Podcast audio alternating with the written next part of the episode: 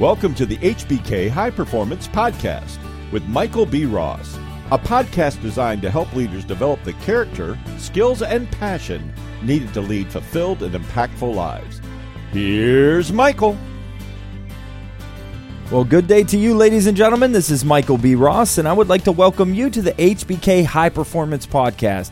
I hope that the sun is shining and the birds are chirping in your life, and I hope all your dreams are coming true. Before we get started today, as I always like to mention, if you hear one good thought, one good phrase, one good quote, or one good idea from this podcast today, I would like to ask you to put that thought, phrase, idea, or quote into absolute immediate action.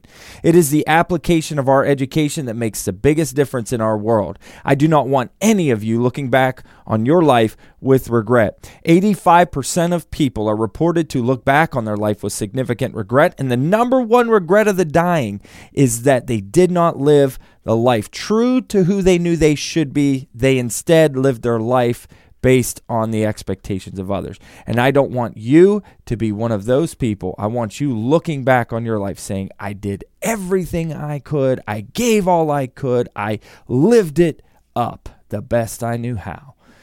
So make sure you take absolute immediate action today. Today, we're going to be talking about leadership and emotional intelligence. Before we get into that, however, I would like to talk to you about something coming up from HBK High Performance. If you live in the Youngstown or East Liverpool, Ohio areas, we are starting on April 11th high performance breakfasts and high performance lunches. So, high performance breakfasts and lunches are going to be designed to give leaders and business owners and entrepreneurs a power punch lesson for an hour over lunch where they can network with other business owners in the area and also learn skills, tips, and ideas for propelling their business forward. So I'm very excited about these. It's April 11th. We will have registration up soon. If you have any questions about this, please call 330 932 0499 or email me mross at hbkln.com. And I'd love to tell you more about it. So in the subject line, just say high performance breakfasts or lunches. And I will tell you more about these. We have topics that are relevant and going to give you, again, the power punch that you need to move your business forward. So let me tell you the overview of emotional intelligence. Back in the 50s and 60s, there was this big emphasis on IQ, which is your base level of intelligence. And, you know, the scores range from 85 to very low intelligence. And then high intelligence would be the genius level would be over 140. And, you know, some of the people that were recorded in history of having the highest IQs out there hit into the 200s. And so, they looked at IQ as a way to judge whether or not someone was going to be successful in the business world. And so there was this big frenzy in corporate America. We're checking people's IQs, we're constantly checking IQ scores. But a couple things happened. Number one is they discovered that IQ did not necessarily transfer into critical thinking. Critical thinking is a major component of emotional intelligence, but IQ didn't necessarily turn into what people call or deem as common sense. The second thing that happened was the IQ testers began to realize that people can increase their IQ scores. You can study and increase your IQ, which is pretty fascinating and amazing. So, somebody with hard work and determination and resolve could increase their IQ score. So, what that told people was that the IQ test wasn't necessarily the test that we want to use in order to place people in positions, especially positions that required somebody continuously improves so that they could become a leader or someone that could teach others. So, over the last two decades, there's been a lot of studies on what's called emotional intelligence. And what they've discovered through emotional intelligence is that the more emotionally intelligent someone is, the better fit for leadership they are. And that is because there are five things that make up emotional intelligence. I'm going to go through this really quick, and then I'm going to talk about how we can improve our emotional intelligence so that we can be better leaders and move our organizations further faster. Okay, so the first key to emotional intelligence is self awareness. Self awareness. Socrates used to tell his students to know thyself, that the unexamined life is not worth living and that the first student that we should be is a student of ourselves. And knowing who we are, the way we think, the way we act, and understanding our emotions, that our emotions, if you were to put it in real time speed, our emotions go at the speed of light, whereas our thinking, in comparison to the speed of light, goes about 45 miles an hour. So the comparison is much different. So being self aware is being able to slow down with all the emotions that are constantly coursing through our veins and spreading into the atmosphere, is being aware of what's going on inside of us, why we're feeling the way we're feeling, and beginning to slow down and be more mindful and understand why we're thinking the way we're thinking and being able to process properly so we can make better decisions and live with fewer regrets. Self awareness. And so there has been dozens, myriads of assessment tests that have come out. And a lot of times people hate taking them because what they do is when they take the test, they focus on all the negatives about their life, which is not what we should do. I always recommend to every leader out there take every assessment test you can. When you go through my courses, my dynamic leadership course, my foundations of leadership course, my circle of sales course, my geo target marketing course, I give these assessments in a booklet, and there are tons of them, tons of them. We give at least a dozen each time we give a course. Why? Because we want you to understand your strengths, how you think, why you process information the way you do the realities of your life. What is going on in your life that's causing your emotions to either be really good or really bad?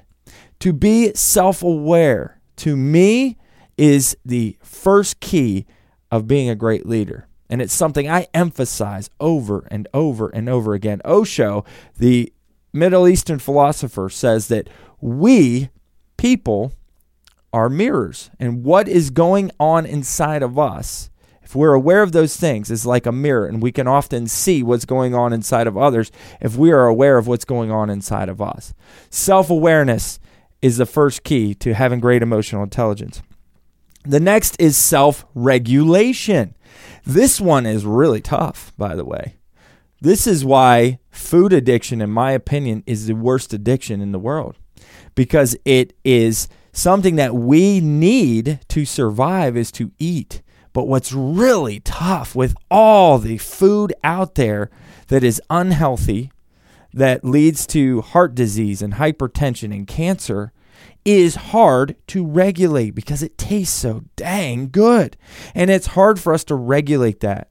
So, illegal drugs, for instance, it's a little different to be able to regulate something like that because society deems that as wrong. And so there is a shaming effect that comes with illegal drugs. Food, however, is a socially acceptable device and vice if we do not regulate it. But it is one of those things that is tough to self regulate. The same is true in leadership. There are things in leadership that is hard to regulate. It's hard to regulate our ego. It's hard to regulate our pride. It's hard to regulate if we are put in a position of pressure and we have to get things done. It's hard to regulate how we communicate with others. It's hard to regulate the emails we send out to others. It's hard to regulate our communication. It is. But self regulation is the key to emotional intelligence and how we project our own self awareness to other people. So self regulation is key. And it comes down to a few simple disciplines that we repeat every day. To be able to regulate ourselves and the way we carry things out is vital to our leadership.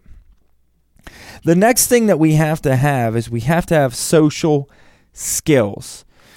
And social skills, I think, in our day and age, especially with all the electronic communication out there, is understanding that 55% of communication is body language. The way we carry ourselves speaks more than the words that we use and how we use them. 55% of communication is body language. So having social skills and all of us know this. There's those quote unquote rules of the schoolyard or unspoken rules in social settings. And if somebody doesn't understand those social rules or assumptions that we all have, then you're going to put yourself in awkward situations and put other people in awkward situations. It's very important that we understand the rules of the schoolyard as far as engagement with other people. Many leaders don't get this because they have become so focused and circumscribed in what they have to do every day that they forget about the people that are getting the majority of the work done. And so many leaders end up living in a silo.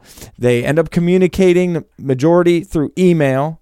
They're not very good at influencing people. They're really good at directing, maybe not very good at influencing. So their production on their teams are a lot lower than they should be because they simply can't connect to other people because they don't understand the social skills necessary to get the most out of their team and to bring their team together to help them belong to something bigger than themselves. So, social skills are very important. It's something you have to practice.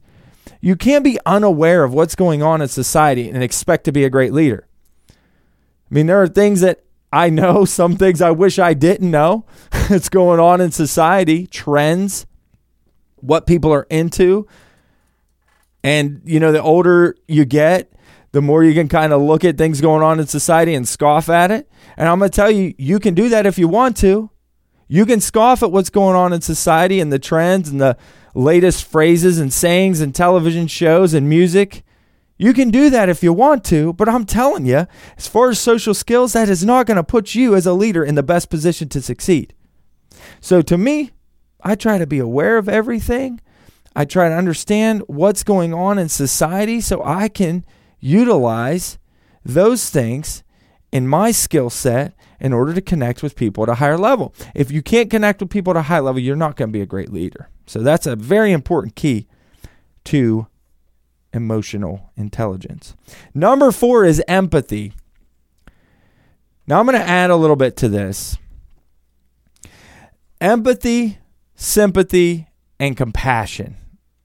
They go hand in glove. So, sympathy is understanding or putting yourself in somebody else's shoes and when you put yourself in somebody else's shoes, it's not something you've experienced yourself. So that's sympathies. You haven't experienced it, but you're trying to feel for that other person.